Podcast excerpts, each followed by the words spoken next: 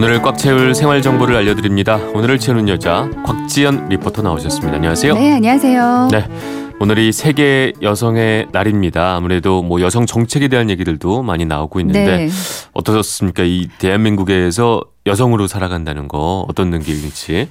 저는 뭐 개인적으로 다시 태어난다면 네. 여자, 대한민국의 여자로 태어나고 싶은 생각이 있긴 한데요. 아, 그렇군요. 근데 다른 건 모르겠는데 네. 여자로서는 안전, 치안 부분은 좀 신경이 쓰이는 것 같아요. 네. 그래서 오늘은 그 중에서도 택배, 택배를 안전하게 받는 법을 준비했습니다. 뭐 여성분들뿐만 아니라 이건 뭐 남성분들도 음. 들으면 좋을 것 같아요.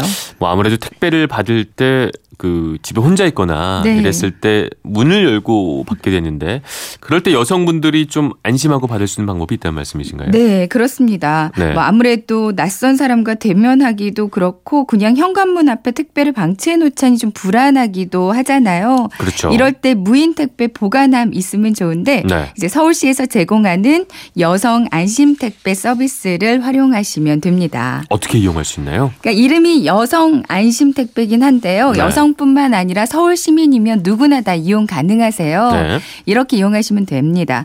먼저 우리 집에서 가장 가까운 안심 택배 보관함이 어딘지 확인해 보세요. 네네. 이제 여성 안심 택배함은 서울 시내 총 죄송합니다.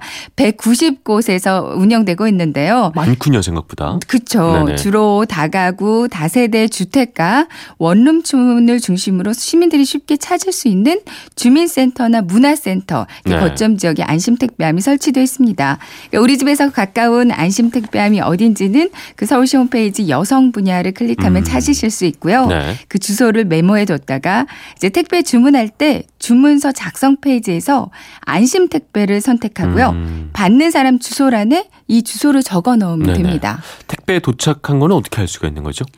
그러니까 내가 주문한 택배가 보관함에 도착했다. 그럼 네네. 자동으로 택배 보관함 번호랑 그리고 음. 인증번호 6자리가 내 휴대폰으로 전송돼요. 네네. 이제 보관함으로 가서 보관함 번호, 인증번호 입력하면 문이 열리는데 음. 택배를 찾아가면 끝입니다. 네네. 24시간 그 24시간 365일 계속 운영이 되고요.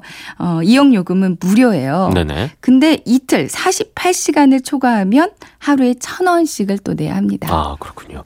또 서울시에서 운영하는 것뿐만 아니라 편의점에 있는 택배 보관함을 이용하는 방법도 있겠군요. 네, 그렇습니다. 그렇죠? 네. 근데 또이 요즘 보면 택배 관련해서 그 스미싱 문자라고 하잖아요. 뭐 이런 것도 좀 주의를 해야 될것 네, 같더라고요. 맞아요.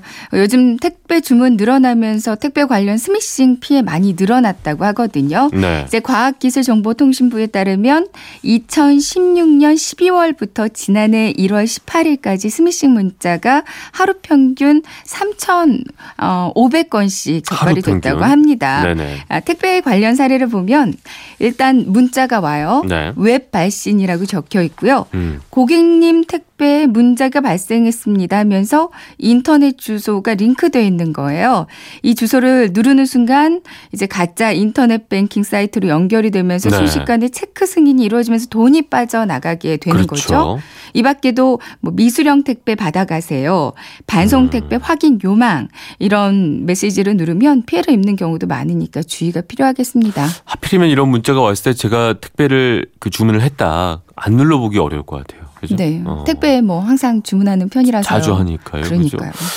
그래도 어쨌든 이런 좀 의심 가는 게 있으면 클릭은 안 하는 게 중요하겠군요. 네, 그렇습니다. 네. 일단 출처가 불분명한 URL이나 파일 같은 거 그렇죠. 실행시키지 말아야 하는 거 이게 가장 중요하겠고요. 네. 아, 그리고 경찰청에서 만든 사이버 캅이라는 앱이 하나 있거든요. 네네. 이 앱을 깔아서 실행시켜 보면 그 사기 의심되는 전화번호를 내가 직접 검색해 볼 수 있습니다. 네.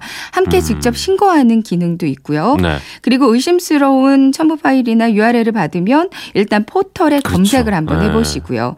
특히 문구 사이에 좀 의미 없는 알파벳이나 숫자가 아. 섞여 있으면 이것도 함께 의심해 맞아요. 보는 게 좋을 것 같아요. 돌이켜 보면 좀 깔끔하지 않았던 것 같아요. 뭔가 그런 문자들의 경우에는 음. 좀 이상한 것들이 좀 의심스럽죠. 그죠? 뭔가 좀 부산하고 문자가 네. 문자가 어떻게 그렇습니다. 부산하죠? 부산한 느낌 어쨌든. 네. 오늘 정보는 남녀노소한테 모두 좋은 정보인 것 같은데요. 전정환 아나운서가 좀 깔끔하게 정리를 한번 해주세요. 네. 일단 뭐 여성 안심 택배함을 남녀노소 다 사용할 수 있다는 거. 그다음에 좀 아까 말씀드린 대로 문자가 좀 이상할 경우에는 그 지시에 따라서 눌러보지 않고 네. 그냥 무시하는 거 뭐 두 가지 정도 생각해 볼 수 있겠군요. 네, 맞습니다. 네.